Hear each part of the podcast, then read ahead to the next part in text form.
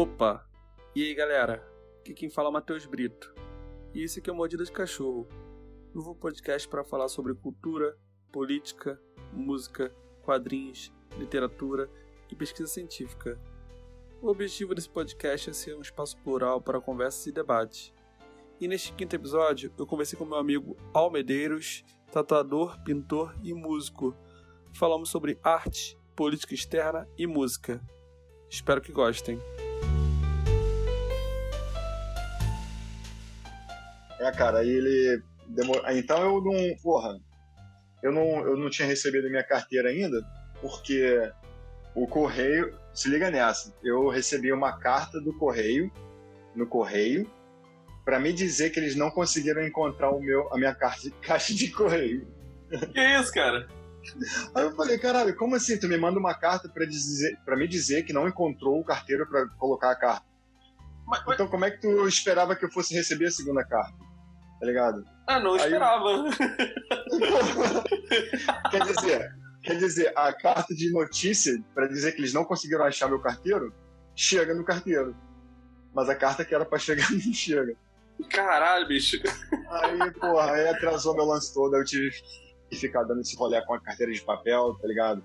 Peguei chuva umas vezes na, na pista, aí, porra. Falei, se, se molhar isso aqui, já tem um nome de mulher, né? Se molhar isso aqui, vai ficar tudo manchado. A polícia parar, vou mostrar essa porra aqui, vou tomar dois tapão antes de. Não, mentira, que a polícia não pode bater, né? Mas aí ele.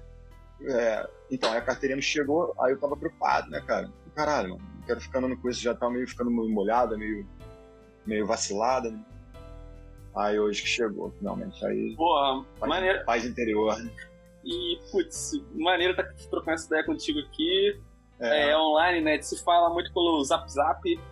A gente teve aquela última conversa lá que a gente fez no, no Instagram, né? Isso. E a gente falou, pô, vamos ver se a gente se junta de novo no domingo, né? E, cara, acho que tá todo mundo já tão cansado mentalmente, a porra toda, que, que a, a noção do tempo tá até zoada também, tá ligado? Passou aí um mês e eu nem percebi, mano.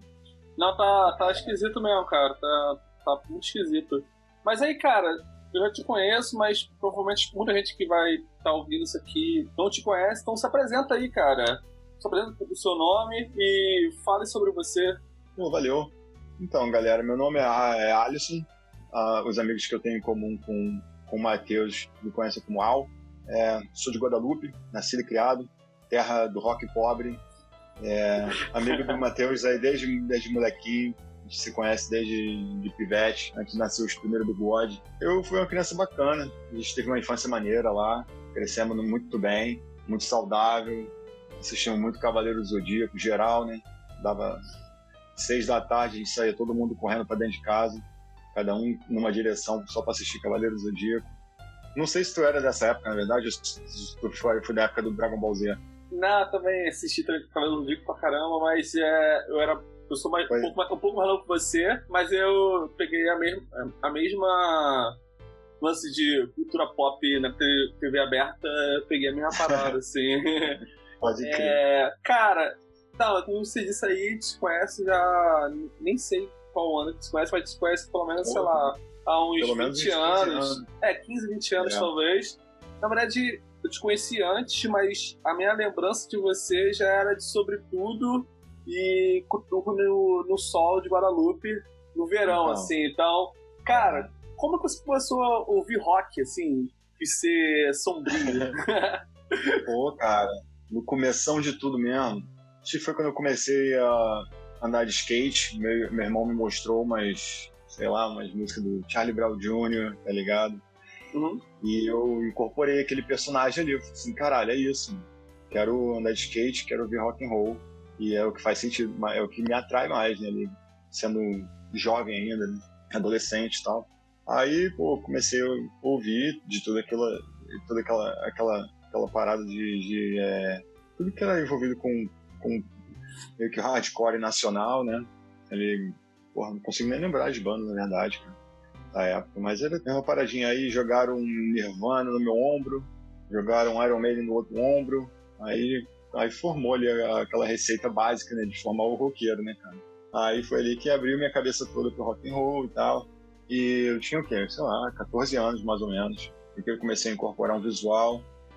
Aí logo cedo eu me apaixonei pelo metal, eu fui ficando mais pesado cada vez mais pesado a parada que eu ouvia. É, quando chegou ali nos 15 mais ou menos, eu já era truzão, cara. Com 15 anos eu já era trevas, tá ligado? Dali eu fiquei um tempão ouvindo metal pesado, black metal, é, death e um montão, um montão de outras paradas, tipo Doom, um pouco de gótico também, mas aqueles góticos modernos que tem umas minas gostosas que cantam, sabe qual é? sim, sim. Que berra, né? Pode crer. Também, então... Aí eu fiquei uma, passei um tempo ouvindo aquelas bandas que tinha mulher e uns vocal cultural misturado, tinha muito aquela vibe ali. E todas as bandas que eu curtia, né, cara, a galera tinha um visualzão pesadão. Eu, moleque novo, né, ficava imaginando que os caras eram, assim, tipo, 24 horas por dia, tá ligado?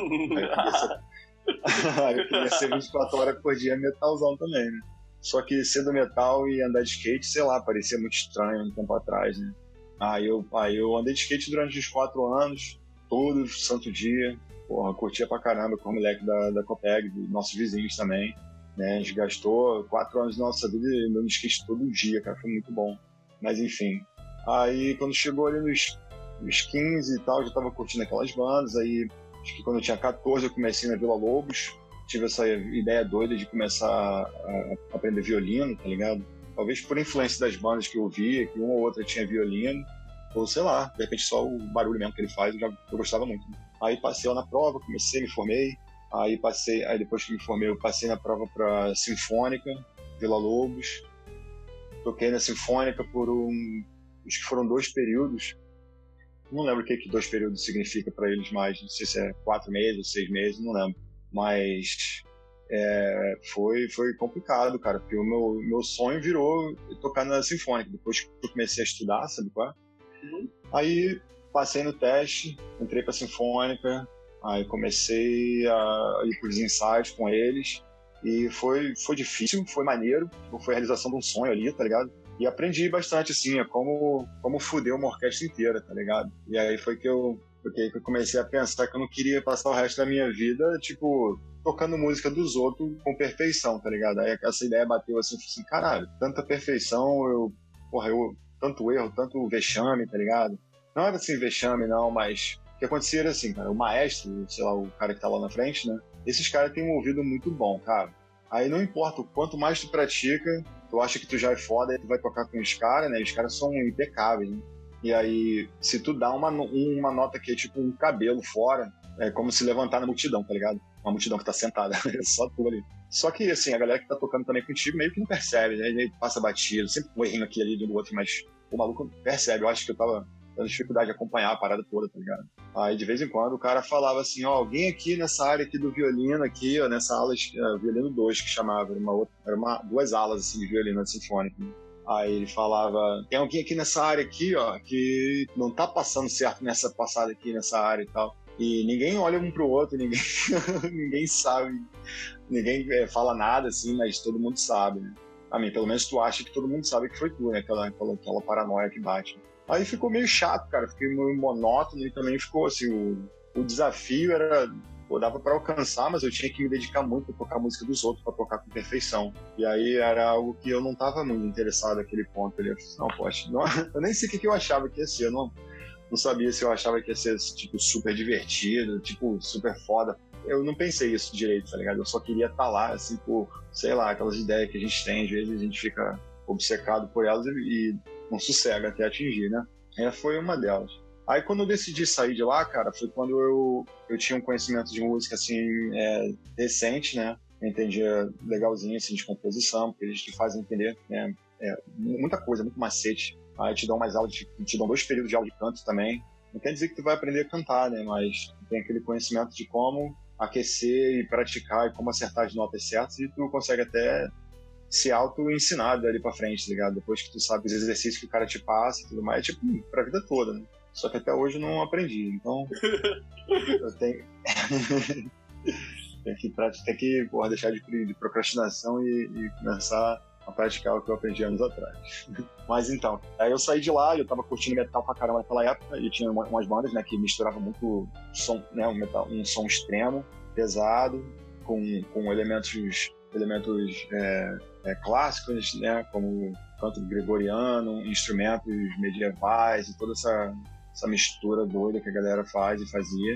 Aí eu falei assim, porra, quer saber, mano? Eu entendo, eu sei exatamente o que esses caras estão fazendo na música, como eles comporam, entendi um pouco da ideia por trás. Pelo menos eu achava que sabia, né? E eu meio que mapeei a música dos caras, entendi tudo que eles estavam fazendo. Eu, aí eu falei, porra, eu consigo fazer isso também, tá ligado? Só preciso achar uma galera que, que me acompanhe, que, que goste da ideia, que que, que consiga tocar assim o que eu imagino. Aí formei lá minha primeira banda de black metal, mas como eu era cristão muito incomum, eu quis fazer black metal, mas falando de falando de salvação, falando de, né, da, da mensagem da Bíblia e tudo mais. Aí foi que rolou esse projeto, black metal gospel, né, que a galera chamava.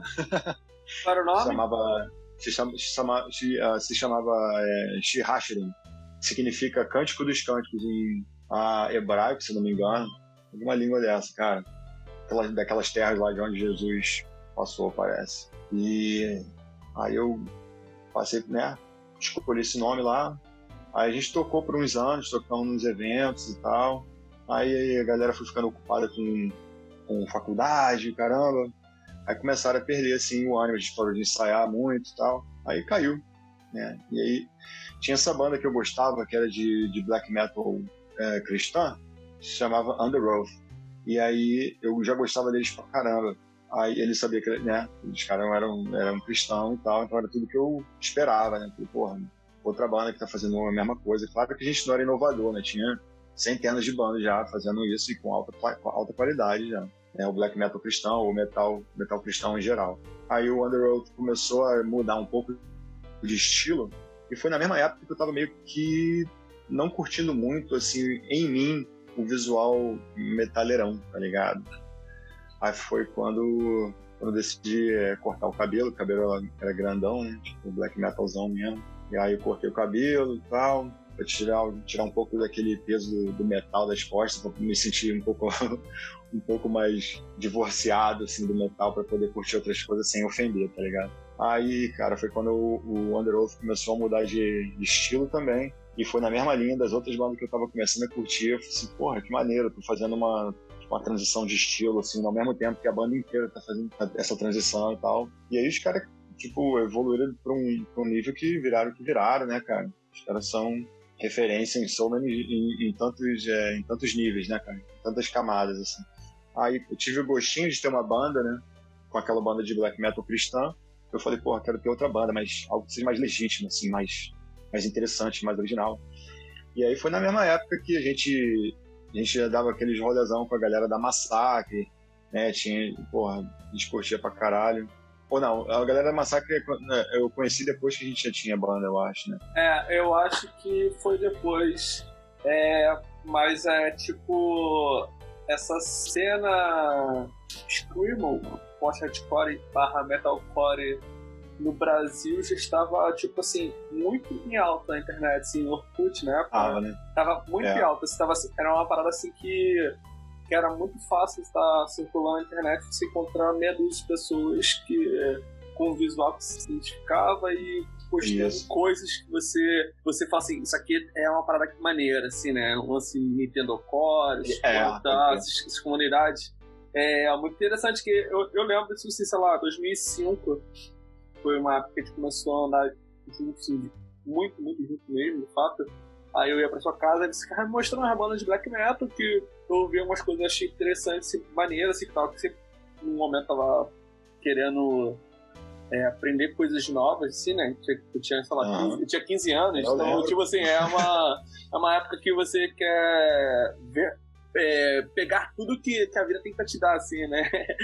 Interessante. Ah, aí, tipo assim, você apresentou várias coisas e nesse bolo de coisas veio isso, esse, esse Screamon, né? Esse Alex on Fire, Underwolf, Emery, uh, Azaledai, é, essas bandas, né? Acho que também o The Devil Wears Prada. Uh, não sei, interessante, né? Que em 2005 a gente começou a ouvir isso aí, mas era uma coisa que tava muito começando pra gente, já tava rolando no, na gringa já há um tempo já, mas pra gente, pra você e tá passando também, e era muito mais novo pra mim, pra você que tava um pouco menos, né? Que você conheceu antes.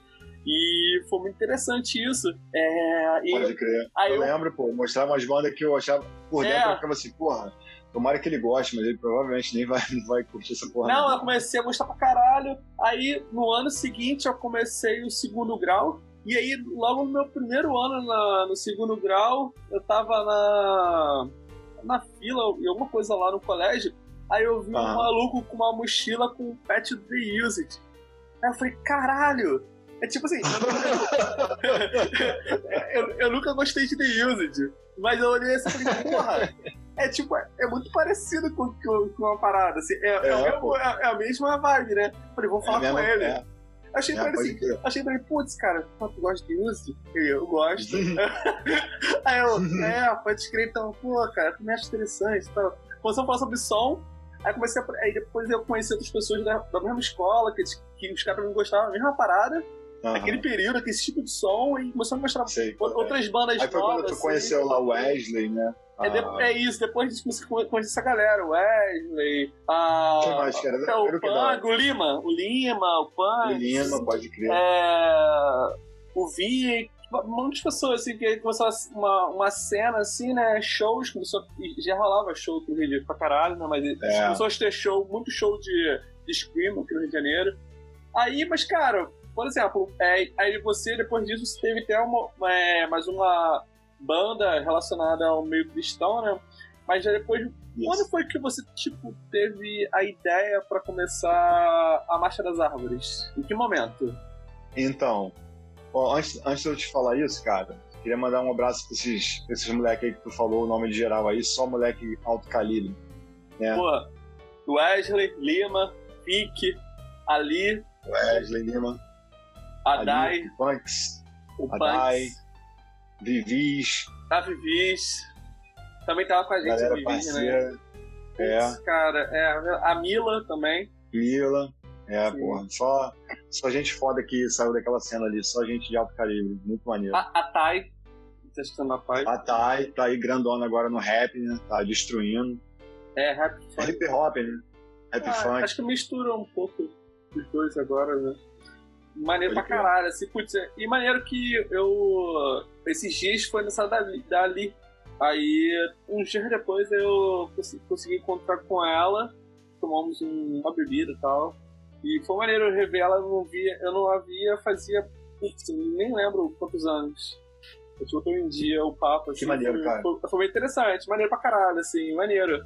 Ela, com ela e com a Gemima. Porque a gente trocou Pô. Só mina maneira. Só Pô, mina gente boa maneiro pra caralho. Mas aí, conta aí, cara, como, como é que foi isso então, aí? Então, cara, aí, aí eu tava nessa sede, né, de, pô, queria mais de banda, né, cara, eu queria tocar mais, assim, ali, eu achei que a, o lance do palco, tá ligado, de ser, de, de, estar na mesma posição que das bandas que eu idolatrava, eu achei que seria o máximo, né, e eu, eu falei, pô, dá pra fazer, cara, se dá pra fazer, se tem gente fazendo, porque dá pra fazer, então, por que não? Vamos se divertir. Aí foi quando eu, o Davi também, assim, a gente trocava umas bandas, né? A gente, pô, ouve essa, ouve essa aqui. Aí elas foram meio que evoluindo para aquela onda ali também. Tipo, a gente começou a curtir umas paradinhas mais engraçadas, assim, mais, tipo, uns hardcore mais irreverentes, tipo, é, Enter Shikari. E ali foi tipo assim, porra, dá pra ser divertido, mais divertido ainda nessa parada. Vamos, pô, vamos ver se a gente faz uma parada que, que não tá sendo feita na cena. Assim, que a gente curte e vai ser divertido, porque vai, vai ganhar, assim, tipo, vai ter atenção, porque soa divertido e mais ou menos, né? Assim, não sei se divertido é a palavra certa, não sou a... Não sei, cara. Não sei descrever essa parte, mas a gente a gente começou a pensar, falando com o Vinícius, Vinícius falou, porra, demorou, vamos fazer. Aí ouvia muita, muita banda, mas assim, tinha hora que eu ouvia a música inteira só prestando atenção num instrumento, uma música que eu curtisse, né? De uma daquelas bandas também que tu falou, principalmente todas elas e, e outras mais também, tipo Seilsen. Seilsen uh, foi, foi foi bastante referência para mim. Uh, Under Oath, uh, Emily, pô, a presença de palco de todas essas bandas, muito foda. E eu falei, pô, cara, dá para se divertir assim e, e, ainda fazendo música, porra, tô dentro. Aí o Vinícius comprou a ideia, eu comecei a copiar, assim, a mentalidade, assim, a estrutura da música que os caras faziam, a mesma receita, tá ligado? Aí comecei a compor minhas primeiras doideirinhas lá, e aí mostrei pro Davi e pro Vinícius, eles curtiram, falando, pô, vamos, se fizesse, aí a gente a gente começou a fazer uma colaboração em, nas músicas, assim, nas ideias que eu aparecia com elas, né? Elas, aí, cara, se liga nessa aqui, pá. Aí mostravam, né? Porra, maneiro, curti, dá pra, porra, nessa parte aqui. Aí eu tinha ideia de, assim, mais ou menos de como o andamento da música deveria ser, né? Mas sempre acabou sendo bem diferente, porque aí o Vinícius queria as partes de um jeito que era mais divertida para ele tocar, né? Que ele podia fazer as coisas do jeito que também às vezes só para se divertir, talvez e às vezes para conseguir cantar e tocar, né? Ao mesmo tempo. Então tinha assim umas mais é, uns requerimentos assim que a música tinha que ter para cada parte, tá ligado? Tipo o Vinícius tinha que ter que cantar uma parte onde dava para fazer tudo bem feito e ainda cantar e tá ligado? Para não deixar desejado. Aí teve muita modificação, Davi Davi é, trazia sempre muita ideia maneira, muita influência de rock mais antigo, assim, que eu não conheço muito, né? Conheço um tanto, mas não conheço muito, assim, de, de rock antigo para falar e tal, de banda e os riffs que os caras costumavam tocar, assim, conheço meio que as, as mais famosas mesmo, tá ligado? Nunca fui muito a fundo naquelas bandas, então assim, não tenho muito para falar delas, mas o Davi tinha. O Davi é, é uma biblioteca, né? E provavelmente ele já tinha tocado todas aquelas músicas em algum tempo da, da vida dele, que ele toca a porra toda. Então ele trazia assim uns, uns rifão, umas ideias muito maneiras e, e, tudo casava, cara, tudo casando. Aí foi quando a gente pensou, pô, vamos introduzir um, uns eletrônico aí, cara. E aí vai ser, vai ser assim, a cereja no topo do, do bolo. Né? E aí foi quando foi quando a gente pensou, porra, aí, eu não sei se tu lembra, eu também não lembro muito bem como foi, mas a gente, a gente te contactou e falou, e aí, mano? E aí, Matheus, tá afim de dar uns pulos e uns gritos com a gente?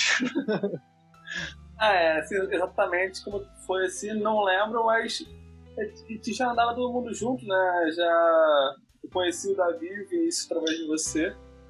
Então, assim, te andava junto, então é, foi, Parece foi natural, foi meio que, né? É, foi meio que no bolo, né, a parada. Né? Foi, foi, foi biológico, foi, foi orgânico a parada, né, cara? Assim, foi natural a tua, a tua presença na banda e tu virou, assim, a, a imagem da banda, né?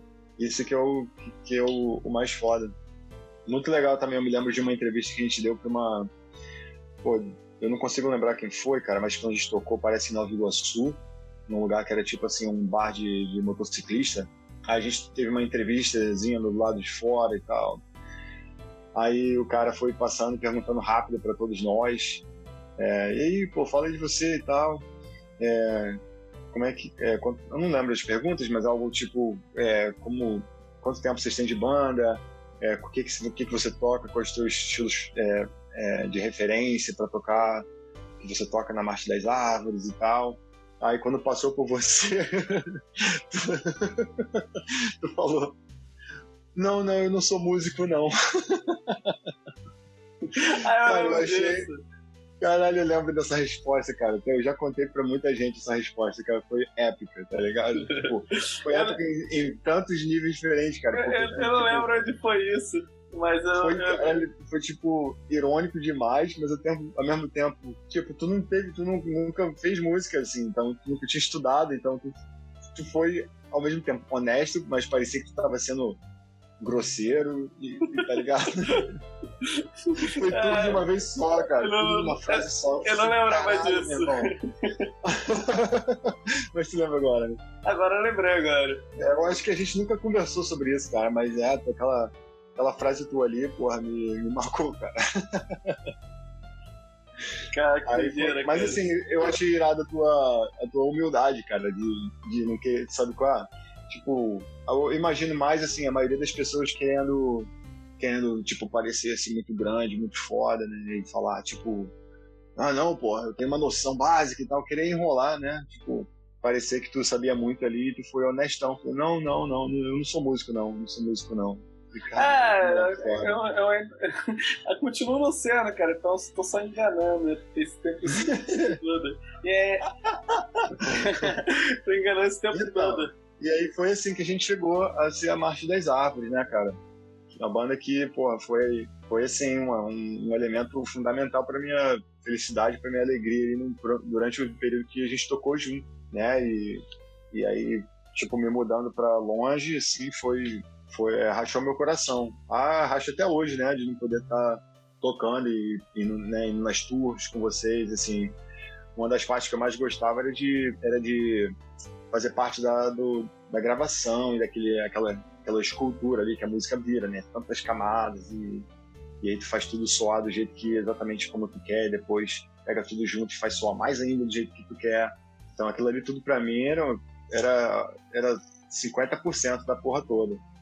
Então, qual é fazer, a gente junto no estúdio, pô, e, e, decidindo coisa de última hora, como a música deveria ser, pô, eu curto, eu curto muito aquele, aquele estágio ali, sabe? Da gravação do CD. Mas aí me mata de orgulho de saber que depois que me mudei para cá, né, vocês é, passaram um período trocando de, de, guitarrista e tal, e aí vocês chegaram na, no, na galera que tá tocando agora, que eu tive o prazerzão de conhecer, pô, beijão lá pro Fábio e pro, e pro Daime. Isso. Então, é curioso, né? É, a, você teve a ideia inicial da banda, o nome, o nome da banda, isso que deu, o nome do primeiro EP e a, basicamente o primeiro EP foi basicamente ideia sua, assim. E esse ano, em novembro, a banda fazendo 12 anos de existência dele, contando do primeiro show que fez. 12 a ideia, a ideia é que a ideia, a banda começou antes, mas do primeiro show até hoje, em novembro, faz, fazem 12 anos. E você. É, foi isso. É, e você, e você, você tocou tocou efetivamente na banda durante só três anos. Porra, foi só três, cara. Eu achei que era quatro, cara. é que a banda começou em novembro de 2008 e foi. Você se mudou em dezembro. Isso. Então, três anos. Então, três anos. É, errou o tempo de, de, de, de gravar o PVP, lançar e fazer alguns shows e tal. Pô, mas é. assim, mas muito queria, maneiro que. Queria ter gravado outro CD. Naquela época a gente podia ter gravado outro CD, mas a gente tava muito. É tipo, procrastinou, na verdade, procrastinou muito aquele disco também. Aquele disco era pra ter saído muito antes, na verdade, né? É. é mas aí te. Ah, só vai sair quando tipo, isso aí no meio e tal. Mas é muito interessante que, tipo, foi. foi o seu, o seu período de composição e como ideia pensante na banda foi um período muito curto, mas que é muito presente até hoje, porque as pessoas ouvem ainda o PRP com muita frequência. Tem músicas do PRP que são sempre pedidas em, shows quando a gente faz, principalmente a Carmen, a, a Pano de Chão, assim. Então, tipo assim, é, eu falei assim, não, foram três anos tô, é, efetivamente tocando, mas que a banda vai existir agora fazendo 12 anos, mas que é uma, foram três anos muito intensos que reverbera até hoje. Então, acho que a qualidade desses três anos foram excelentes, assim. Então, é, quem, de fato. quem dera três anos fossem fosse, é, sempre tão bons quanto foram esses três anos, né? Bem Esse falado, é, cara. É, bem é, falado. Então, assim, é. a, às vezes, pessoas, às vezes a banda passa três anos sem fazer porra nenhuma de interessante. E, e esses três anos eu tenho memórias eu tenho muitas memórias desses três anos, tá ligado? Então, parece que foram muito pois é. mais. E, for, e, e, e, se for montar nos dedos aqui, isso foram só três anos só. É, pois é. Muito interessante, né? Interessante foi isso. Tão, né? Foi tão bom que parece que foram quatro. Por isso que eu tô confuso, cara. É, parece que foram muito mais. Mas aí, tipo é, assim. De fato, cara. Aí tu chegou nisso aí, tu falou se passagem da Marcha das Árvores, tua formação musical, na verdade, tu falou aí. É, mas uma parada que sempre, desde que eu te conheço, é, você sempre foi envolvido com artes em geral, assim, cara. É, eu lembro que um período você trabalhou como designer em uma empresa, é, você trabalhou com outras coisas que não tem, não tem não relacionado a isso. E não sei quanto tempo antes de você se mudar, você começou a estar envolvido com artes é, de fato. Começou a fazer grafite, começou a tatuar. Quando foi isso e por que e como? Então, cara, antes de. Eu fiz, eu fiz um pouco de trabalho gráfico, eu fiz web designer, e aí eu fiz é, capa de banda para algumas bandas também. E aí foi quando eu comecei a ter uma, uma noção assim de que se eu levasse sério alguma dessas áreas todas, assim, dava para ganhar dinheiro com alguma coisa artística, né? Aí eu, eu resolvi fazer minha primeira tatu, eu tinha acho que era 21 ou 22, e aí eu fiz um, um bonsai né, no, no peito, que é algo que eu eu gosto desde moleque. Aprendi com um mestre lá de Jacarepaguá, que ele já faleceu e tal. Então, porra, desde os três, assim, era muito ligado no design né? e eu queria que a minha primeira tatu fosse algo significativo e tal. Aí foi, demorou, demorou pra achar uma pessoa que pudesse desenhar mais ou menos como eu imaginava. Aí encontrei o Erco lá em Madureira, fiz minha primeira tatu com ele, que foi essa. E aí eu vi a, vi a rapaziada desenhando e tatuando ao meu redor. E aí eu, eu, eu pensei, pô, cara, eu consigo fazer isso também. Pô, se essa galera estão desenhando e aprenderam a usar a máquina para desenhar na pele da pessoa, eu consigo fazer isso também. E eu tive uma infância assim que eu gastei muito tempo desenhando, né? Por qualquer razão, assim, eu gastei muito tempo desenhando. Quietinho na minha, só desenhando. E, e é, no colégio era assim, a galera ia, tipo, ficava em, de, em pé na sala, né? Que era, assim, era um crime ficar em pé na sala. A galera ficava em pé na sala e correndo para lá e para cá, uma correria, e eu ficava sentado lá com uma pilha de desenho que eu tinha que desenhar para os amiguinhos de escola do trabalho de arte, tá ligado? Desde moleque eu já tava nessa, nessa correria. Esse é. Aí, teve, pô, teve, mas eu, tipo assim, não, não sabia o que eu tava fazendo, eu só tava fazendo porque pra mim era divertido, era mais legal do que ficar fazendo porra nenhuma na sala em pé com os outros, eu preferia ficar desenhando, tá ligado? Aí a galera, tipo, tirou assim, tirou proveito da situação, né? Ah, tu gosta de desenhar? Então toma. Aí me davam uma pilha de desenhinho ali para fazer, né? Aí foi assim que eu comecei a perceber que eu gostava de artes e tal. Aí teve uma vez que o trabalho de casa era desenhar, era desenhar o teu animal de estimação. E eu tinha uma, uma cachorra, uma labrador, que era uma cachorra muito maneira, aí, por fim. Aí eu tinha que desenhar ela. Aí eu desenhei, ficou uma bosta. Aí meu pai olhou e falou, pô, cara, isso aí é um cachorro? É, pô, é, ela, é a Catuxa. O nome dela era Catuxa. É, aí ele falou: não, isso aí não é nossa cachorra, não. Desenha mais uma vez pro papai e tal. Aí eu desenhei de novo, aí ficou outra bosta, né? E aí meu pai sentou comigo e falou assim: não, tá, tá bom ainda não, dá pra ficar melhor.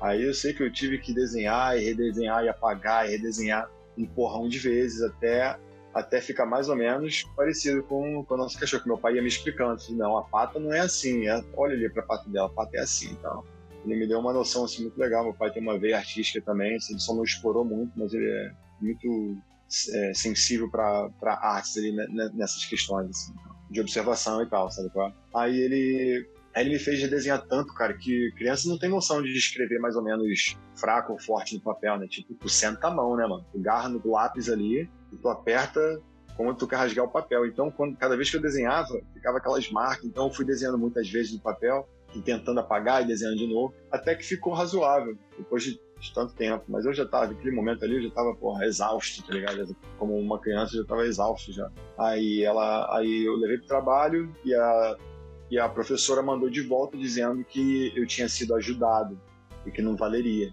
entendeu? Aí minha mãe, aí, aí minha mãe teve que ir no colégio, no Fausto Cardoso, teve que falar com a professora falou assim: não, na verdade foi ele que desenhou isso, não foi ninguém que ajudou ele, não. O pai dele ajudou ele a chegar nessa ideia. Ele, ele ficou lá sentado com ele, mostrando que não estava bom ainda, até ficar bom, e ele conseguiu. Aí ela aceitou e tal. E... Mas aquilo ali para mim sempre foi, nunca, nunca me marcou de uma maneira ruim, pelo contrário, me marcou assim muito bem. Tipo, me deu aquela autoconfiança de saber que eu conseguia impressionar alguém com arte. Então eu cresci naquela mentalidade que eu conseguia desenhar, eu podia desenhar, sabe qual é? Começou ali.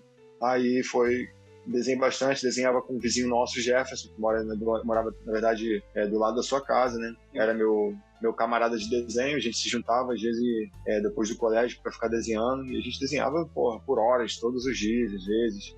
E desenhava, assim, é, é, personagem da, da Comics, né? Eu gostava muito do Spawn e do, do Homem-Aranha, que as posições dele eram, eram, muito exageradas, assim. Eram tudo arte do Todd, uh, Todd McFarlane.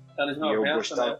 É, eu gostei muito de como ele, ele fazia assim, as posições do Homem-Aranha e tal. Eu não sei se o Homem-Aranha, na verdade, era daquela época, mas eu já gostava das posições do Homem-Aranha. É, e do Spawn também. Essa, essa época do McFarlane foi que foi no começo, começo dos anos 90 que ele foi um boom assim, de venda da Marvel e que um pouco depois que o McFarlane com outro pessoal da Marvel eles foram e boicotaram a Marvel e fundaram a Image, que é aí que lançaram Spawn, Youngblood, várias coisas e tal. Então, se tu é que quando saiu aqui no Brasil saiu muito depois, porque acaba que tinha um delay muito grande assim, de nossa publicação. Aí, mas aí quando Sim. tu via a publicação na banca, via assim, pô, o mesmo cara desenhando arte parecida, personagem diferente, editora diferente. Mas é, é muito ah. interessante isso.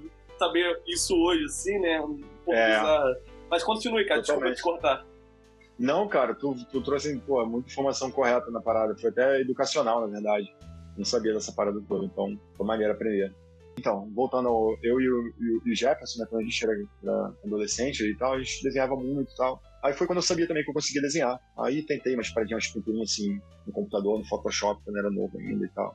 Aí foi quando eu, eu decidi, quando eu comecei a, me envolver com a tatuagem, assim, de gostar de tatu, de pesquisar mais sobre os estilos e tal, né? Porque a, naquele momento ali eu já tinha uma, né, uma tatu e tal. Aí eu comecei a me envolver mais e saber mais. E, e também eu percebi que não era assim um, um, um processo muito. É, tipo, eu tenho, eu tenho fobia de sangue, sabe qual é? Eu realmente não. Eu, eu me sinto muito mal quando vejo sangue. E se eu sentir o cheiro de sangue, então, porra, aí acaba, acaba com o meu dia. Então eu já sabia que tatu envolvia sangue e tal, e... mas só que eu imaginava que fosse ser uma parada, tipo, sangue jorrando na cara do tatuador, tá ligado? Eu não tinha noção de como era. Aí depois que eu fiz a minha, que eu percebi que não era tanto sangue assim, que eu, na verdade, nem vi sangue, Aí eu falei, pô, de repente dá para fazer isso, né, cara? Eu não gosto de sangue, mas desde que esteja misturado com outras cores ali, de repente meu psicológico não entende como sangue, entende como tinta ou sei lá.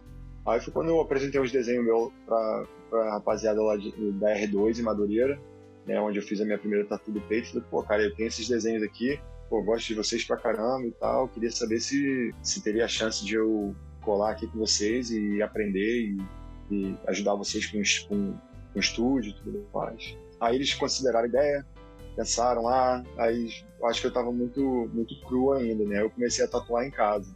Não, não, não, minto. É, eu fiquei um pouco confuso agora com a história.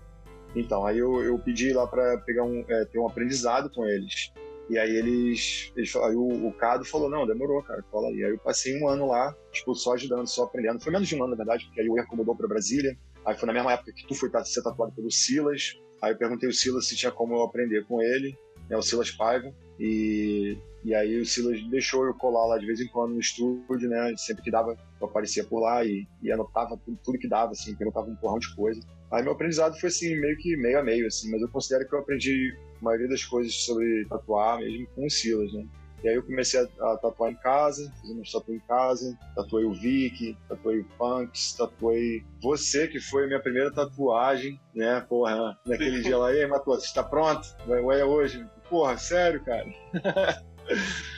ah, mas foi uma experiência incrível, né? Porque eu tava tão envolvido ali já que quando eu fiz aquela primeira tatu da minha vida, que foi na verdade na tua, na, na tua perna, né? Que foi aquele laptop uhum. com as flores, meio tradicional. Aí foi. eu me senti natural, assim, me senti como se eu já tivesse feito aquilo ali diversas vezes. Aí tatuei mais uma rapaziada em casa. Aí foi quando eu fui lá, passei por lá e mostrei para eles, né? É, mostrei pro Cado. Naquela época ali eu já tava frequentando, não tava mais frequentando muito a R2, sim, comecei a frequentar a, aquele estúdio da Barra onde o Silas, o Silas trabalhava. Eu não lembro o nome agora. Carioca Tatu. Carioca Tatu, isso aí. Lá downtown. E, e aí eu me senti super privilegiado. Né? O Silas é um, sempre foi um artista foda, e o estúdio também era foda, todo mundo que trabalhava lá era foda, então, assim, foi, foi impressionante estar, tipo assim, gastando, é, passando tempo perto dessa galera que era, parecia, assim, na minha visão, eles eram super alto calibre, né, cara? Então, assim que foi meu aprendizado. Aí, eu, aí o Cado, Cado viu os desenhos lá, as tatuas que eu tinha feito. Aí ele, ele falou, pô, cara, tu, tu tá mandando legalzinho já, pô, tu tá afim de vir trabalhar com a gente não? Aí eu falei, pô, cara, tô. Aí foi na época que eu tava saindo lá do emprego, né? Porque o patrão tava pagando e tal. Três meses atrasado direto. Aí, aí eu falei, já que não tá me pagando, então não vou, não vou ir até começar a me pagar. Aí enquanto não tava indo pro outro trabalho, eu ia pro estúdio. Né? Os dias que eu não ia pro outro trabalho, eu ia pro estúdio. Aí comecei a fazer um dinheirinho, comecei a pagar umas contas. É, aí eu percebi que, de repente, se eu me dedicasse 100%, eu conseguiria fazer ali uma, uma carreira para mim, onde eu pudesse é, tirar meu ganha-pão dali, né? Com arte. Então foi assim, uma parada, foi uma, uma reviravolta na minha cabeça. Falei, pô, mano, então é possível fazer dinheiro com arte. Finalmente tem uma maneira de se fazer dinheiro com arte. E eu vou, eu vou tentar a sorte, ver o que, que dá. É, aí, aí comecei lá com o Cado, é, é, né, a semana toda lá, e parei de ir para emprego, e aí eu decidi que eu ia ficar na Tatu mesmo. Aí trabalhei lá com o Cado durante um ano, aprendi pra caramba, aprendi com ele, aprendi com o Sakoro, grande Sakoro, tá lá na Finlândia agora, casou, tá com criancinha. Ah, Finlândia? Tá, Não sabia. É, tá tatuando lá, tá tranquilão. Gente finíssima. Aí aprendi muito com ele também. E aprendi não só é, sobre tatu, mas aprendi sobre um montão de coisas, né, cara? Assim, até de vida também. Cado, que, que é tipo um paizão, assim, pra mim, tá ligado? Cado me deu uma oportunidade incrível, numa época que ninguém tava dando oportunidade para ninguém. E, pelo menos assim, eu não, eu não tive acesso, né, cara, assim, fácil. Então, pra mim, foi ali uma porta de entrada absurdamente awesome. É, é maravilhosa pra mim. É, então, foi, foi, foi isso aí, cara. Essa foi minha minha entrada no mundo da tatu, fiquei lá com eles, fiquei lá com eles um ano. Aí quando eu vim para cá, foi quando eu, eu, eu ia vir por quatro meses apenas, né? Mas aí vamos, aí vamos aí, tipo, contar essa história aí, tipo assim, aí você tá tatuando aqui no Rio de Janeiro e tal, tá, tatuou aqui durante quanto tempo? Foi, ah, na verdade, um ano, acho que um ano e meio, cara. Acho que foi um ano e meio que eu passei com o carro. Tem bastante coisa, pra, né? Aprendi pra caralho. Aí eu dei um alô pra gente que da banda que ia fazer intercâmbio, né? Aí você continua a história a partir daí, que você ia fazer intercâmbio para os Estados Unidos, e aí? Então, é, eu vim passar aqueles três meses aqui de intercâmbio, né? Achei que ia ser uma experiência bacana, mas foi, foi, foi correria, cara. Foi estressante a parada. Tu ganhava muito pouco, tu ralava pra caralho, né? E tu vai com a impressão de que tu vai. Assim, não tô falando mal, não, né? Eu, eu, sou muito grato. A experiência toda foi muito maneira, porque nós, os brasileiros que estavam lá também, fizeram a parada ser muito maneira. Mas aí foi, foi assim, relação pra caralho, tá ligado? Ter que limpar, a gente limpava lá, tipo, uma média de 16 a 24, 25 quartos por dia. E vagabundo escolacha o quarto quando sai, tá ligado? Ele não deixa do jeito que encontrou, não, mano. O que puder fuder com o quarto, ele faz. Tipo, jogar biscoito mastigado no teto, espremer o bagulhinho de condicionador nas paredes para parecer que é, que é sêmen, tá ligado? Que tava sendo uma, é, é, muito bizarro. O que tu puder imaginar, mano. Aí a gente tinha que limpar em um quarto ali em 30 minutos e tu vai com a impressão de que tu ia trabalhar um pouco e conversar bastante inglês com a galera, né? Mas aí tu, tu tem ali, tipo, de repente, uns 90% dos teus. É, a galera que trabalha contigo é brasileiro, tinha uma grande porção de mexicano e, e, outros latinos também, e tinha uma pequena porção de americanos, assim, que tra também trabalhavam. Só que os americanos não tinham paciência para trocar ideia com a gente, porque também estava na relação, nem tinha né, a energia para isso. Os, uh, os latinos que falam uh, espanhol, eles tinham aquela barreira ali de comunicação também, então a gente se dava bem e tal, mas não tinha muita conversação, então, assim, na maioria das vezes a gente acabava falando português, tá ligado? Então não tinha, assim, essa, essa promessa de, ah, você vai falar português, é inglês pra caramba, vai aprender enquanto você trabalha. Sim e não, né? Depende de como você vê. Mas aí eu trouxe minhas máquinas de tatuar só no caso de eu conseguir um, um, um emprego temporário, um segundo emprego temporário, para trabalhar no dia de folga lá desse hotel. Aí eu tava eu tava de romance com uma menina que eu conheci na cidade. Mas, aí, até... mas só não forte rapidinho. Você foi para onde exatamente? Então, eu fui, eu fui, teve uma empresa, né, que foi lá no, foi lá na universidade. Não, não, e... foi para qual Pra, qual, pra onde Estados Unidos nessa, nessa época? Então, cara, eu ia explicar essa Ah, tá, desculpa. desculpa, então, contei, contei. Essa empresa, essa empresa chegou lá oferecendo essa parada e tinha vários lugares, né? E, e pra você ir, tipo, nos Estados Unidos, na, é, na Irlanda e caralho. Aí eu, eu escolhi a cidade menor que eu podia e fui parar lá em Ohio, Sandusky, Ohio. Era a menor cidade com maior quantidade de neve que tinha. Falei, pô, mano, eu quero um pouco de paz, já que vai ser uma correria, né? Já imaginava que ia ser correria, eu quero um pouco de paz e quero ver neve. E aí eu escolhi essa cidadezinha, mas acabou que era uma cidade muito irada. Eu achei que ia ser assim, até meio chato assim, pela cidade em si, mas é uma cidadezinha, uma das cidades mais interessantes de, de Ohio, na verdade. É muito pequena, tem tipo 40 mil habitantes e, e tem de tudo e mais um pouco, mano. O maior parque de, o maior parque de montanha-russas do, dos Estados Unidos é lá ligado? Então é, é, muito maneira a cidade. Só que também quando é inverno e, e, e, outono é muito frio, mano, porque é na beira do lago, tá ligado? É um porto, na verdade. Então, o vento que vem do lago era muito frio, então é, é pra gente brasileiro, saindo do Rio de Janeiro, né, cara, é uma mudança assim, super extrema. Aí foi lá que fui parar, era lá que era o resort que contratou a gente do Brasil. Aí fomos parar lá em Sandusky, Ohio. A gente se divertiu muito, cara. A galera do intercâmbio era muito unida, a gente porra, fazia muita festa fiz muito amigo naquela época. E essa menina tinha uma. Aí eu, eu conheci essa menina na internet, que era da cidade. A gente começou, a, começou um romancezinho enquanto eu tava lá. E uma amiga dela conhecia um cara que trabalhava num estúdio de tatuagem da cidade. Aí ela falou: pô, tu quer trabalhar com eles, cara, enquanto você tá aqui? Eu falei: pô, exatamente isso que eu tava querendo é, alcançar aqui também, cara. Aí ela, pô, vou te apresentar meu amigo que trabalha lá no, no estúdio, é o melhor estúdio que tem na área e tal. De repente eles te contratam por um tempo. Falei, demorou. Aí fomos lá, é, o dono era um italiano, pô, parceiro demais, cara. Ficou tipo um avôzão, assim, pra mim. Né? O cara falou, é, pô, cara, tu quer começar quando? Isso antes de ver o meu portfólio. Aí eu falei, pô, eu começo amanhã, se, se, der, se der, mas na verdade meu dia de folga é. Aí eu disse um dia lá pra ele. Aí ele falou, beleza, eu tenho dois, dois estúdios, quero te mostrar o outro que fica no centro. Eu preciso de uma pessoa lá. De repente aqui também, mas provavelmente lá. Ele demorou. Aí fui lá, conheci outra galera do outro estúdio. Aí falei, tá afim de começar? Pode começar quando quiser. Aí me deu a chave do estúdio pra abrir a porta, tudo assim, tipo, alta confiança. Falei, pô, cara, eu aprecio a confiança em mim, valeu mesmo. Aí comecei lá nesse estúdio, fiz uma meia dúzia de amigos. Aí teve um dia que um dos caras do estúdio lá, o principal da cidade, que também era do mesmo dono, o cara precisava de alguém para cobrir por um tatuador que ia passar um, um tempo fora acho que era uma semana ou duas, assim. Aí ele, ele chegou, ele voltou lá no outro estúdio, falou comigo um dos, um dos dias lá, falou, aí, cara, é, a gente tem um espaço lá vago para duas semanas e dessa vez você queria ir para lá. Lá é muito mais, muito mais movimento, né? Que vai fazer bem mais, bem mais dinheiro lá do que aqui. Eu falei, não, eu tô dentro, pô, queria conhecer os caras de lá também, então demorou. Aí fui para lá, aí deixei a galera aqui do outro estúdio com ciúme, porque eles vivem pela, tipo assim, pela esperança de um dia ir lá para esse outro estúdio, tá ligado? Tipo assim, uma preparação para chegar lá ou algo do tipo assim, sabe é? E aí o dono foi lá e ao invés de, de, de, de dar chance para um deles, o cara foi e me, me chamou para ir para lá. Aí gerou ciúme, gerou uns dramas assim que coisa de filme, mano. Aí eu, eu passei duas semanas lá com, com os caras.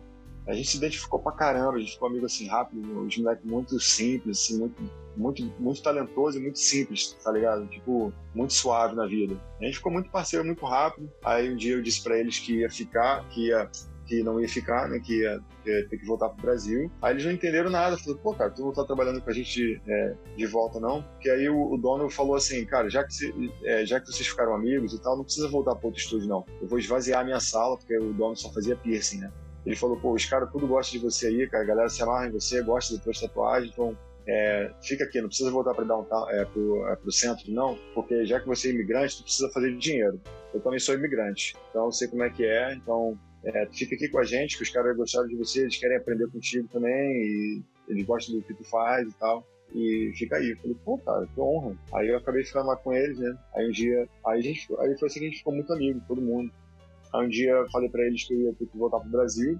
Aí eles não entenderam nada. Falaram, pô, cara, que isso? Pensei que tu tinha vindo pra ficar e tal. Eu falei, não, cara, tem aí um, um período que eu trabalhei pra empresa e eu tenho que voltar e tal. Aí foi quando eles falaram, não, cara, fica até o verão. O verão é que a cidade fica pegando fogo, cara. Vem gente de todo, todo o país inteiro pra cá. É, pô, os bares tudo porra, bombando, tem as festinhas que rolam no lado. E, e, foi realmente tudo isso, né? Depois que eu fui ver, eles estavam certos. Mas aí eu, ti, eu tinha que. Eu tive que aplicar para um outro visto, ele me deu aí mais três meses né, de espera. Aí foi quando eu cheguei até perto do verão. Aí foi quando um montão de coisa começou a acontecer aqui na minha vida. A vida ficou né? Eu vim só de eu vim só de para trabalhar, cara, e acabei fazendo um amigo que queria que eu ficasse, e aí a vida também me envolveu em, em mais coisas, tá ligado? E eu, eu decidi fi, ficar assim por um tempo mais, tá ligado? Só que aí eu ia ter que comprometer meu visto para isso enquanto eu tentava algum outro visto, né, para ficar para ficar tudo em, em paz. Aí acabou que foi uma, uma, uma, novela por si só. Eu precisaria de horas para contar essa parte, mas aí é, depois de lá, depois de Ohio, eu decidi mudar para Chicago, porque eu tinha uma, uma amiga que era amiga da menina que eu tava com romance e ela e ela falou assim, pô, cara, tem essas festas assim, assim e tal em, em Chicago, é lá que eu moro, eu sou daqui, mas eu moro lá. Tu devia, tu devia vir é, conferir essas festas, cara. É, acho que as meninas vão vir também, essa menina né, que eu eu tava dando uns beijos e a amiga dela, elas vão, elas vão lá pra, pra Chicago que podia vir. Aí a gente foi, teve uma época, aí passou uns meses, a gente foi pra Chicago, ficamos com essa menina, ficamos lá na casa dela, e a festa foi incrível. Aí na festa eu conheci um cara que era dono de um estúdio de tatuagem, cara parceiro demais também. Aí ele falou, pô, cara, se quiser vir pra aí, pô, gostei das suas tatuagens, pode vir, pode trabalhar com a gente. Aí eu falei, pô, pô, valeu pela oferta. Aí a gente voltou, né, pra Ohio, eu fico aquilo na cabeça. Aí depois a minha amiga, essa, essa menina que virou minha amiga, o nome dela é Alison também, muito gente boa. É, aí ela, ela me mandou uma, uma mensagem um dia falando, pô, cara, a gente alugou uma. vai alugar uma casa aqui de quatro quartos e um tá sobrando. Não tá afim de se mudar pra Chicago, não? Aí eu pensei, pô, cara, eu já tenho uma amiga lá, já tenho uma casa pra ficar se eu quiser, e tem um emprego, a oferta de emprego de um estúdio que dá para eu trabalhar. Eu falei, por que não? Né? Vida curta, dá um abraço nos parceiros aqui de Ohio e, e vai para essa experiência aí, ver o que, que, dá, né? Cidade maior, de repente dá para fazer meu nome mais rápido, mas ganhar mais e aprender mais de, de uns caras muito, muito mais foda do que eu podia imaginar. Aí eu fiz isso, cara. Fui para Chicago, é, comecei no estúdio cara lá, foi uma experiência muito bosta. Durei um mês lá. Só que aí eu fui perguntar, fui perguntando assim, rapaziada que eu fui conhecendo através das minhas colegas de quarto, elas fazem aquelas malabarismo com fogo e coisas assim, sabe? Pra performance, né? Então, assim, elas se juntavam no quintal à noite e ficavam fazendo malabarismo com fogo e, e compravam comida e tal. E vinha uma galera pra casa. Então, eram quatro habitantes na casa e fora a outra galerona que vinha, tipo, quase toda noite. Então, a casa tava sempre cheia aí, com, sei lá, seis, oito, dez pessoas, sabe? Ou mais. Aí fui conhecendo muita gente, aí comecei a perguntar a essa galera, que era tipo a galera rato de Chicago, né? A galera safra daqui. Aí fui perguntando a eles se eles. Falei, vem cá, se fosse fazer uma tatuagem hoje, onde você iria? Aí a galera, ah, eu iria nessa área aqui, porque tem uns três ou quatro estúdios de tatuagem lá, eles são ótimos. Aí fui perguntando, fazendo meu, meu censo ali, né? Aí muita gente me mandou ir numa, numa área, uma área exata lá chamada, chamada Bucktown, uma área de Chicago uma área bem, bem assim, descolada, sabe? E tem muito estúdio lá.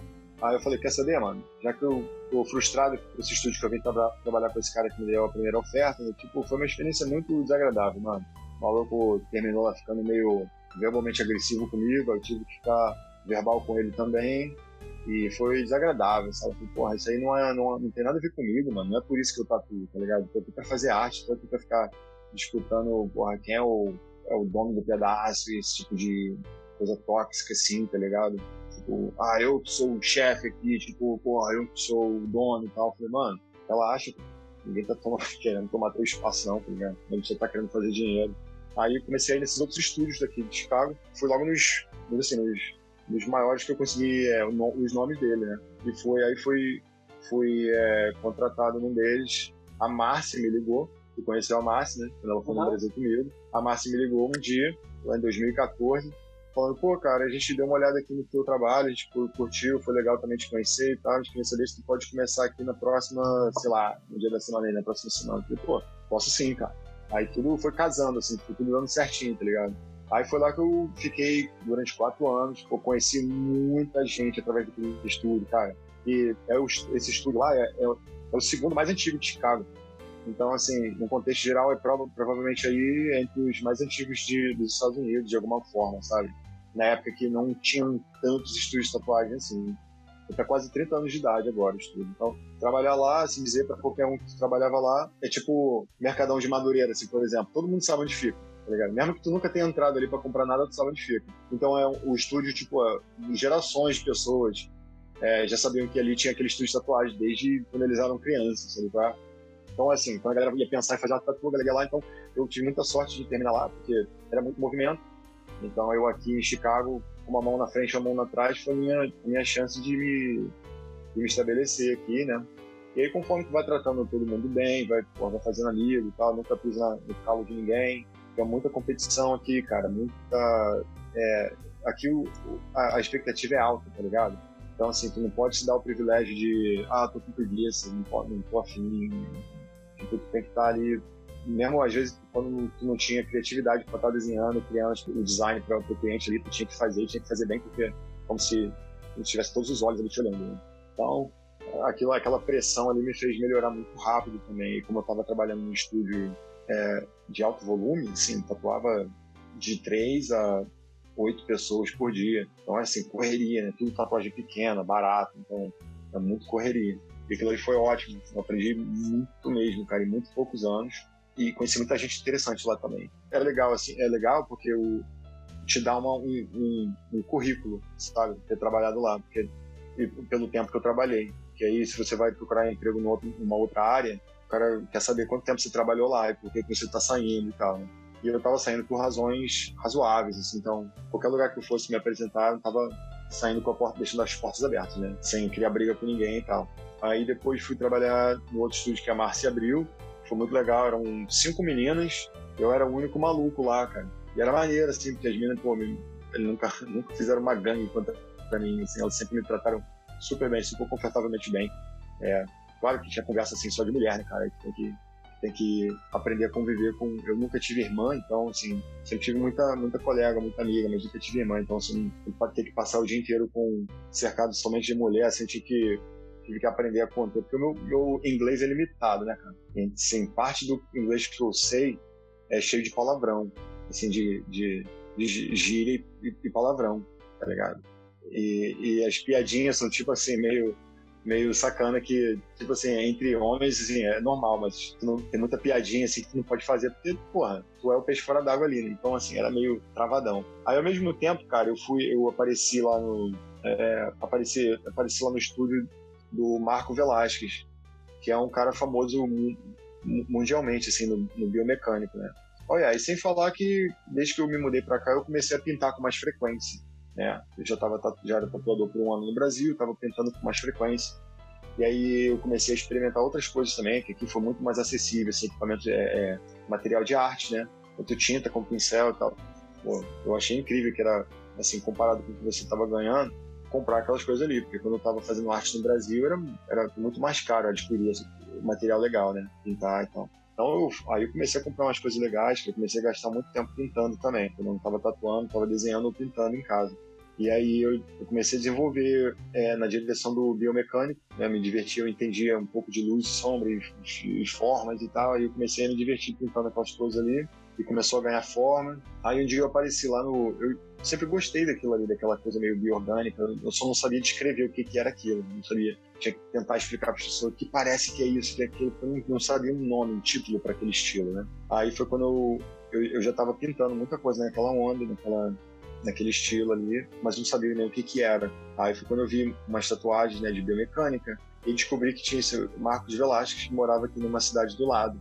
E apareci lá no estúdio dele, mostrei minhas pinturas e perguntei se tinha como ele, já estava tatuando, né, há tantos anos, e se não teria como ele me ensinar como transformar minhas pinturas em, em tatuagens, assim, para parecer que tivesse cara de tatuagem, que não parecesse, é, tipo assim, deslocado, desproporcional, nem nada. Aí ele falou, pô, cara, o único jeito que tem para eu te, te ensinar é se tu vier trabalhar comigo. Tipo, como é que tu vai desenhar em alguém, como é que tu vai aprender se tiver que vir aqui, tipo, uma vez por semana ou, ou uma vez por mês e tal, então vai ter que se especializar nisso para poder entrar nisso. Mas não é que só lá no estúdio eles só fazem esse, esse tipo, né? Mas eu falei, ah, então tem como eu fazer aqui metade da semana contigo e outra metade com outra rapaziada que eu trabalho, que o estúdio acabou de abrir há pouco tempo também, e tudo lá, tá tudo perfeito, então não tem por que eu sair de um pro outro e tal.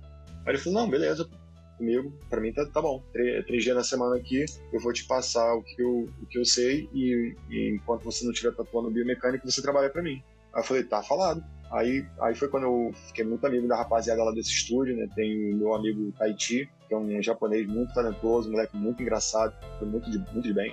E muito, muito gente fina também. Aí gostei muito de trabalhar com ele. É, e o Marco, o Marco, o Marco Velasco virou assim, pô, ele tipo um irmão mais velho, bem, bem mais velho. E tipo assim, não se impressiona com muita coisa. E, mas assim, o cara, o cara vai, vai te dar a camisa do corpo se tu estiver passando frio, tá ligado? Pô, gente fina. Aí a gente. Aí eu sou muito ligado em, em ufologia, né, cara? Por, né, eu estudo possibilidade, né, hipótese de extraterrestres e tudo que vem com isso há muito tempo. E acho que é por isso que eu tive aquela, toda aquela, aquela, aquela vontade de pintar umas coisas que pareciam meio alienígena ali, porque eu estudava isso também, gostava muito, gosto de é, sci-fi, é o meu estilo favorito, de, é o meu gênero favorito, né, de filme, de livro, de tudo. Então, é, fez sentido. E aí o Marco é a mesma coisa, o Marco Velasquez é a mesma coisa, ele, ele é ligadão artisticamente nas mesmas coisas que eu sou. Aí a gente foi, tive uma conexão natural ali, né? Enquanto ele estava tatuando, gente que vinha do, do, dos Estados Unidos inteiro para ser tatuado por ele, eu ficava ali observando e aprendendo e tal. E foi aí que eu fiz a decisão de, de sair lá do outro estúdio, é, do, com, a, com a Márcia, com as outras meninas lá, e vim dar rolê com, com os caras, porque era tudo eram, porra, cinco, cinco malucos falando merda o dia inteiro e geral parceiro, sabe? Então eu falei, cara, eu gosto daqui, acho que eu fico mais à vontade aqui. Aí fui é, é, integral com eles, né? Ao sair do outro estúdio, fiquei integral com eles, tô lá com eles um tempão já, uns anos, e, e tô. E não foi fácil, né, cara? A escalada foi fácil. Tive que, tive que ralar pra caramba, tive que, tive que é, peitar muita gente, que eu acho que o cara tinha uma limitação artística e ele vendo alguém que podia fazer algo que era um pouco mais impressionante do que ele, o cara se sentia meio ofendido, assim, sabe? Meio invejoso, não sei. E aí sofria, assim, mas uns tipos de ataques passivos, assim, sabe? Dentro do estúdio, por anos e tal. Eu não sei, cara. Não sei se foi porque eu era imigrante, tipo, tinha uns caras que eram, assim, meio, meio muito tradicional, tá ligado? Tipo, é, não eram muito, assim, fãs, por dizer, né? Que outras pessoas viessem de outro país para tirar a vaga de alguém daqui, tá? O cara tem aquela mentalidade. Né? Sendo que não é por vaga, é por talento, né, cara? Então, nessa indústria é assim. Então, não, não, não entendi, eu não, entendi por que, que, eles não entendiam isso. Mas, mas, enfim, cara, tive que passar por umas poucas e boas aí na cena de estatuas de Chicago. Conheci muita gente, fiz muita conexão. E depois trabalhando com o Marco também, é, teve muito mais conexão que veio. E é como se fosse assim um degrau acima para mim, né? que quando você fala para alguém que você está trabalhando com ele, é tipo assim, é uma, um ponto legal no teu currículo, sabe, como tatuador. E foi assim, cara. Eu, eu, sinto que, pô, eu fiz por merecer, não que eu tenha chegado no, no ápice de, de tatu, tem muita coisa para ir ainda, mas assim, até aqui tem sido foda de todas as maneiras, tá ligado? De desafio, de conquista, tem sido muito bom e muito exaustivo. E a competição, assim, não é uma competição descarada, né? Assim, é aquela expectativa alta, assim, da, das tuas de Chicago tem que impressionar se tu quiser fazer dinheiro, né?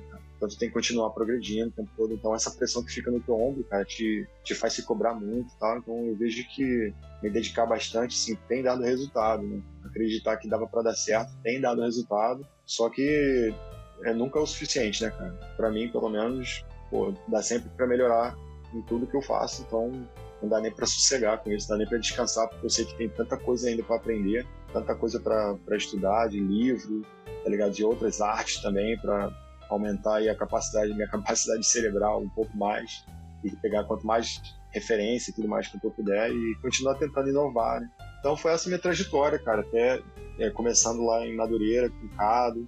É, foi legal também que nessa, nesse período que eu estava aprendendo, o Neves, nosso parceiro de Guadalupe, né? Sim. Ele, ele tem um estúdio de tatuagem na casa dele, tinha lá na época, e ele estava tatuando já tinha um tempinho, o cara entendia um pouco. Entendia um tanto, né? Na, na verdade. Aí eu comentei com ele que eu queria aprender e o cara deu assim, do nada, o cara me deu um suporte absurdo. Ele falou, pô, não, cara, vai dar certo e tal. Aí ele me deu uma máquina de tatuagem de presente. Falou, aqui, cara, esse aqui é meu presente de, de iniciante pra tu, quero que você comece.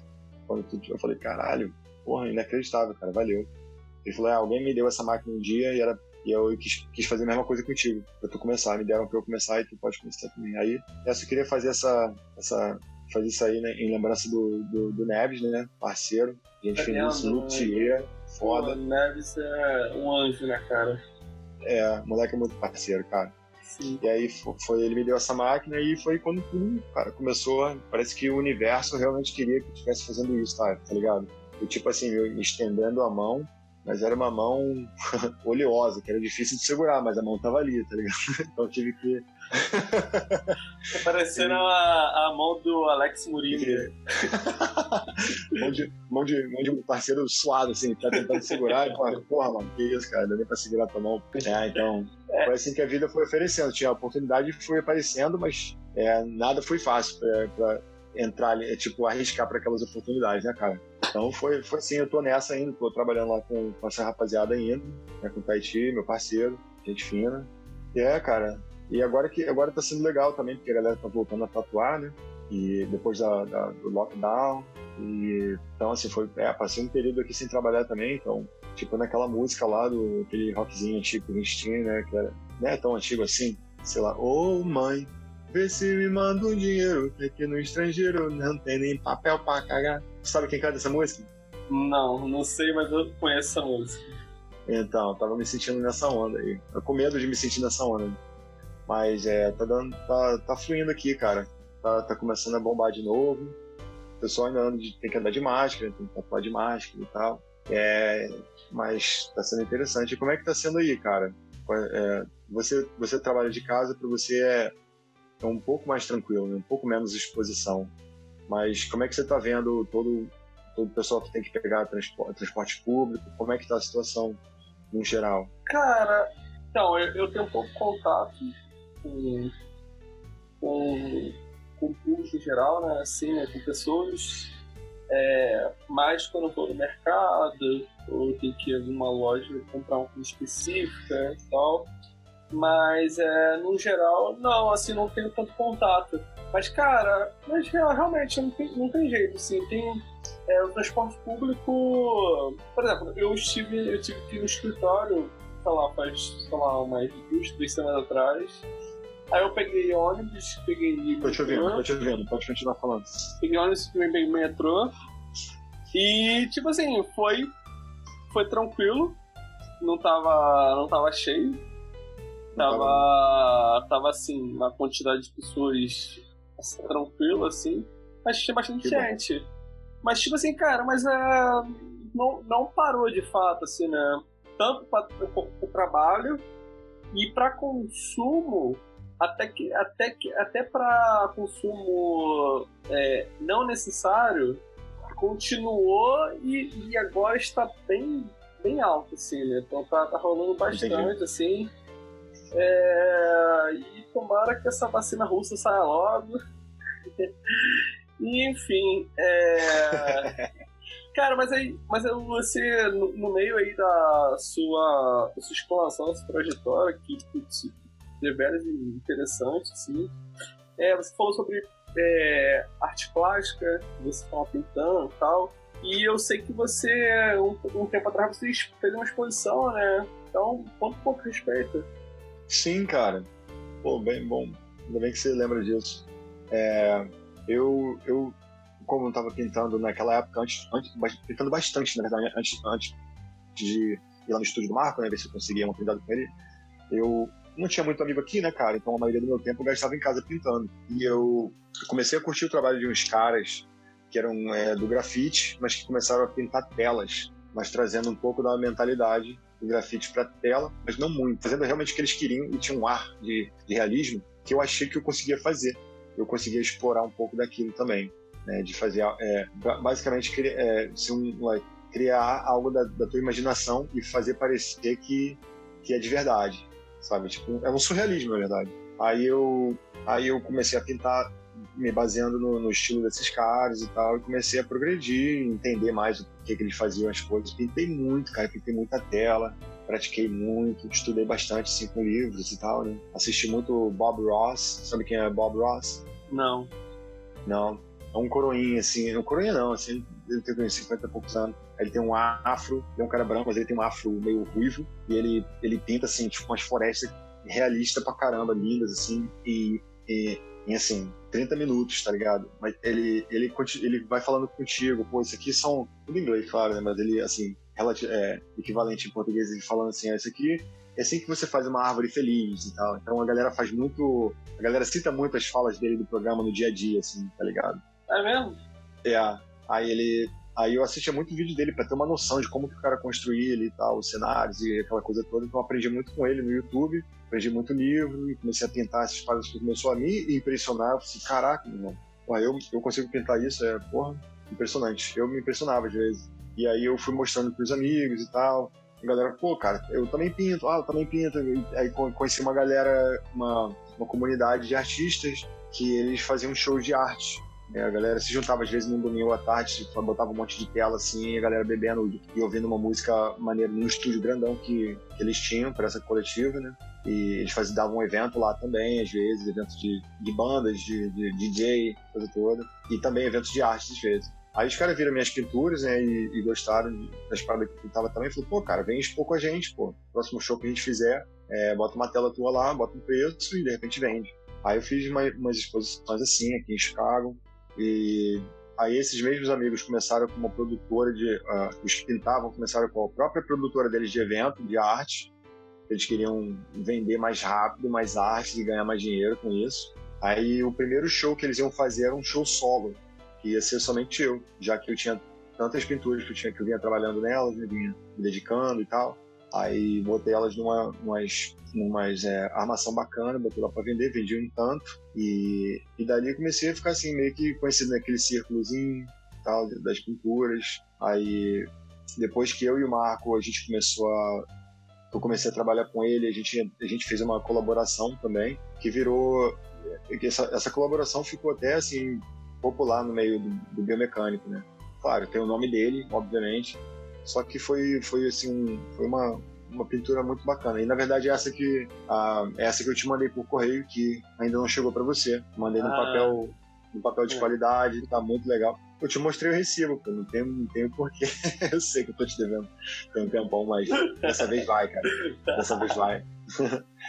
ah, aí a gente fez esse, essa pintura, né? Que a gente acabou vendendo. A gente fez, a gente tirou uma fotografia de alta qualidade, fez o print dela e começou a vender para os Estados Unidos e aí depois gente de outros países que seguem ele começaram a comprar também. A gente teve que mandar uns para para Nova Zelândia, a Alemanha, França. Então foi, porra, foi incrível assim saber como que a galera é fechamento do mundo inteiro que faz biomecânica. A galera toda se encontra numa uma célulazinha de, de 30 cabeças, tá ligado? Que a galera assim mundialmente que faz isso que, que se conectou, que está conectado um com o outro, que troca informação e tal.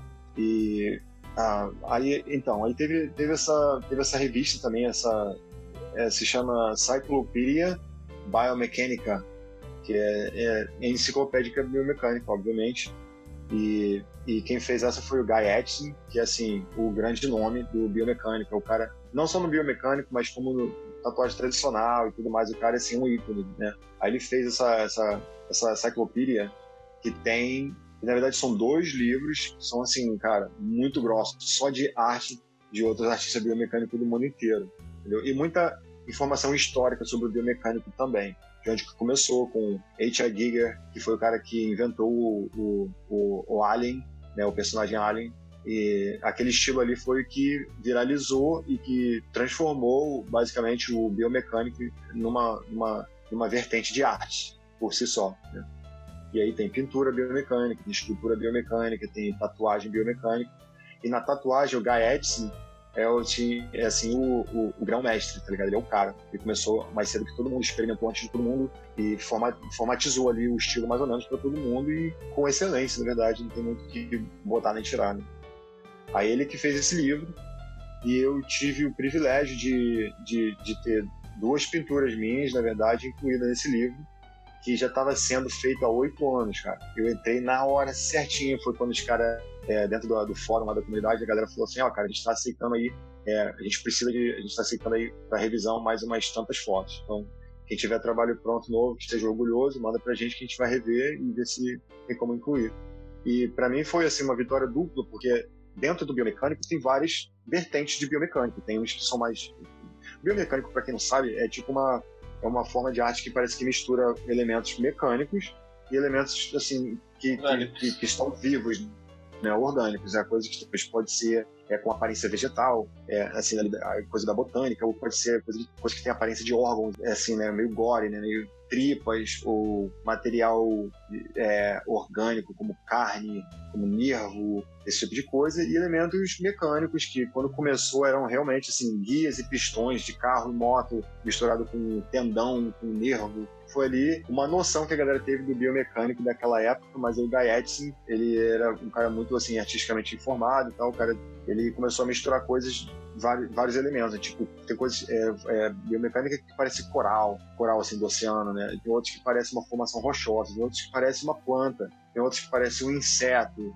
assim, aquela formação tipo de um inseto, tudo que é de, de, de origem orgânica serve como referência. Então, por causa disso, o, bio, o biomecânico tem várias vertentes dentro dele ali. E a minha, por um pouco por escolha, um pouco por é, uma reação natural de, de, eu gostar tanto sobre é, de alienígenas, né, e, e ser tão entusiasta de, de, de ufologia, é, para mim fez mais sentido investir em desenvolver coisas que fossem mais alienígenas, assim, com aquela aparência, o que a gente entende de alienígena do, da ficção científica que a gente acompanha. E eu tive o privilégio de ser colocado dentro de um daqueles é, sub subgrupos ali dentro da, da enciclopédia, ele me ele colocou, ele colocou duas pinturas na capa e uma delas era minha. E para mim aquilo ali foi uma vitória assim sem tamanho, né? Eu comecei a pintar poucos anos atrás e, e terminei agora na, na, na é, a enciclopédia que eu que se eu não tivesse sido incluso, eu gostaria de comprar só para dar uma olhada no trabalho que a galera postou. Você então, tem esse eu, livro? Não, porque é caro, tá ligado? Custa 200 conto. Compra Mas aí, eu, cara. Eu me manda uma foto. Cara, o bagulho é tão pesado que deve custar mais de, de frete do que de, do, o preço do livro, na verdade. O bagulho é muito grosso, mano. É, é muita página e as páginas são, assim, super. É tipo um bagulho muito alta classe, sabe? É? Eu curti muito e foi uma honra, assim, cara, sair nesse livro ao lado de umas, dos caras que eu quero aprender deles, que eu, é, eu me influencio no trabalho deles e sair na mesma página com um deles, assim, foi do caralho, né? Pô, uma vitória assim como artista, muito legal. E também tem, cara, a parceria que eu tenho com essa banda daqui, que é o, o Resin, que é de, de Doom Metal. E, e, os moleques são excelentes, cara. Os moleques são excelentes.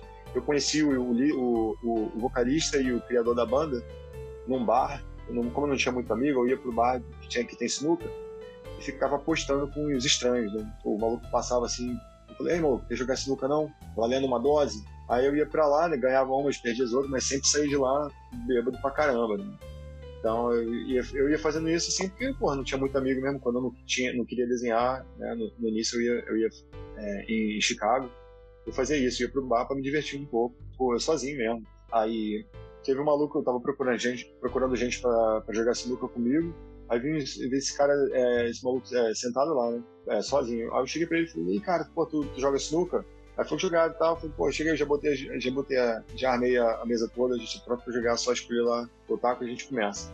Aí, como a gente foi se falando, o maluco falou que tinha acabado de se mudar pra Chicago, falei, pô, eu também, cara. Começando a é, me envolver aqui, percebendo quais são os, os bares que dá pra me divertir e tal, porque não conheço muita gente e tal, mas, pô, eu também, e tal. A gente começou a falar de banda, aí a gente foi chegando nas mesmas bandas assim, que a gente curtia, né? E uma delas foi o Under Oath. Aí falou, pô, cara, eles são uma das minhas, minhas bandas favoritas. Falei, cara, eles são uma das minhas bandas favoritas. Cara, a gente já é amigo, fudeu. Aí a gente ficou parceiro, cara. A gente saiu de vez em quando pra jogar sinuca, que gente fina. Aí anos depois, ele mandou uma mensagem falando, aí, cara, comecei uma banda e tal.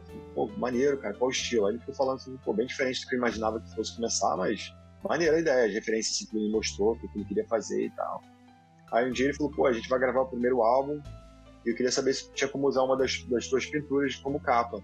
Falei, pô, cara, tem sim. Aí tinha umas, umas pinturas assim meio interminadas, né? Mostrei pra eles. Pô, curti mais isso aqui. Eu falei, beleza, vou terminar pra vocês. E vocês falam que vocês estão gostando ou não, e eu vou adaptando ali um pouco. Aí terminei a primeira arte, foi a primeira capa deles. Aí eles, eles deram muito certo na cena. Os caras estão dando muito bem, estão é, crescendo pra caramba como banda na cena deles.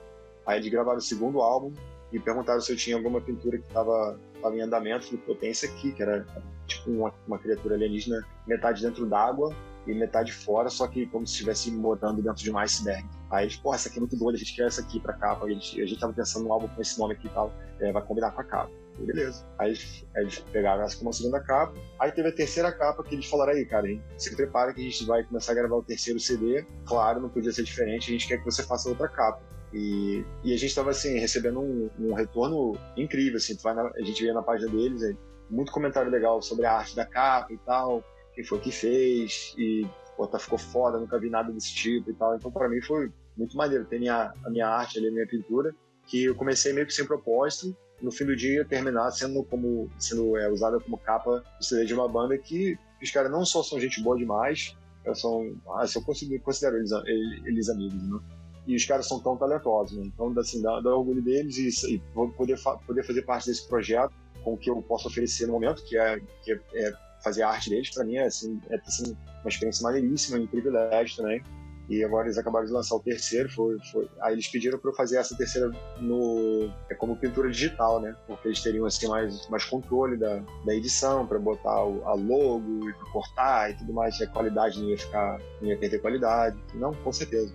Aí dessa terceira vez eu fiz a pintura digital para eles no iPad e foi incrível, cara. Assim, os comentários de, pô, de, de, de, gente que eu não esperava, assim, é, que eu conheço, que, ou gente que é da banda, é, que, que gosta da banda, hein, na verdade. Então o retorno está sendo legal. É, eu não tenho pintado mesmo desde que essa pandemia começou, eu não sinto a inspiração, mas eu estou começando a sentir vontade de começar a pintar de novo. Então em breve eu devo estar tá fazendo algo novo aí para para colocar nas paredes do, do estúdio ou algo assim. De repente para vender também, de repente tentar fazer uma graninha. Eu vendi bastante pintura também. Foi parte do meu ganha-pão, né, cara? Vendi de vender pinturas também. Melhor voltar logo para as pinturas para conseguir fazer esse extra aí, né? Maneiro, cara. Nossa, cara, é... não sei nem quanto tempo que a gente está aqui para ter essa ideia e fez um panorama muito incrível aí sobre é, sua vida, sua vida, o começo da sua vida no Brasil, como você começou a estar envolvido com arte, como você está hoje trabalhando com arte e vivendo dela, que é um sonho para muita gente, você está realizando esse sonho, vivendo esse sonho, né? Exatamente. Né? É Exatamente. incrível pra caramba e, putz, incrível esse papo, tô gostando pra caramba tá sendo incrível esse bate-papo.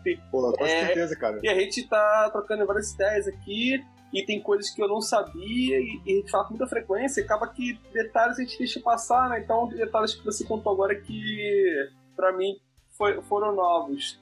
Cara, e está já, já com, com um tempo já bem prolongado, gostaria que você tivesse um, um recado final, desse algum falasse alguma coisa que você está tá com no seu coração e se despedisse. E, cara, tá sendo um. Claro que eu já continuo falando aí no Zap Zap, mas tá sendo claro, uma, uma honra tá sendo fazendo essa gravação contigo aqui. E é isso. Contigo mesmo. Não, valeu, cara. Tá sendo uma honra aqui, até muito legal é, esse bate-papo, assim, as perguntas que tu me perguntou foram, é, me fizeram pensar nos momentos que eu não penso o suficiente neles, sabe? deveria pensar mais porque basicamente me fazem quem eu sou, né? Em todos os sentidos. E é legal, assim, lembrar quando a gente tem, tem orgulho de onde gente, do que a gente está fazendo, de quem a gente é, de quem a gente se torna e se tornou, né? Como você trata o próximo e tudo mais, assim. Você entende que não foi um trabalho muito chulo que foi feito, foi um trabalho, um trabalho legalzinho, né? Um trabalho maneirinho. então, assim, é. Então, valeu, cara. Valeu por ter é, batido esse papo aí. Com certeza a gente vai se falando mais aí no Zap Zap. Foi legal falar disso tudo. E queria dizer para todo mundo que a realidade é uma, é uma simulação e que você tem que fazer o teu melhor e se divertir, se protege, se diverte, trata todo mundo bem, para quando sair da simulação não ficar com a consciência pesada. Então, é, é isso. Matrix tá ruim, né? É, pô. tem, tem que se ligar, mano. Valeu, Matt. Um abração, brother. Valeu, cara. Abraço.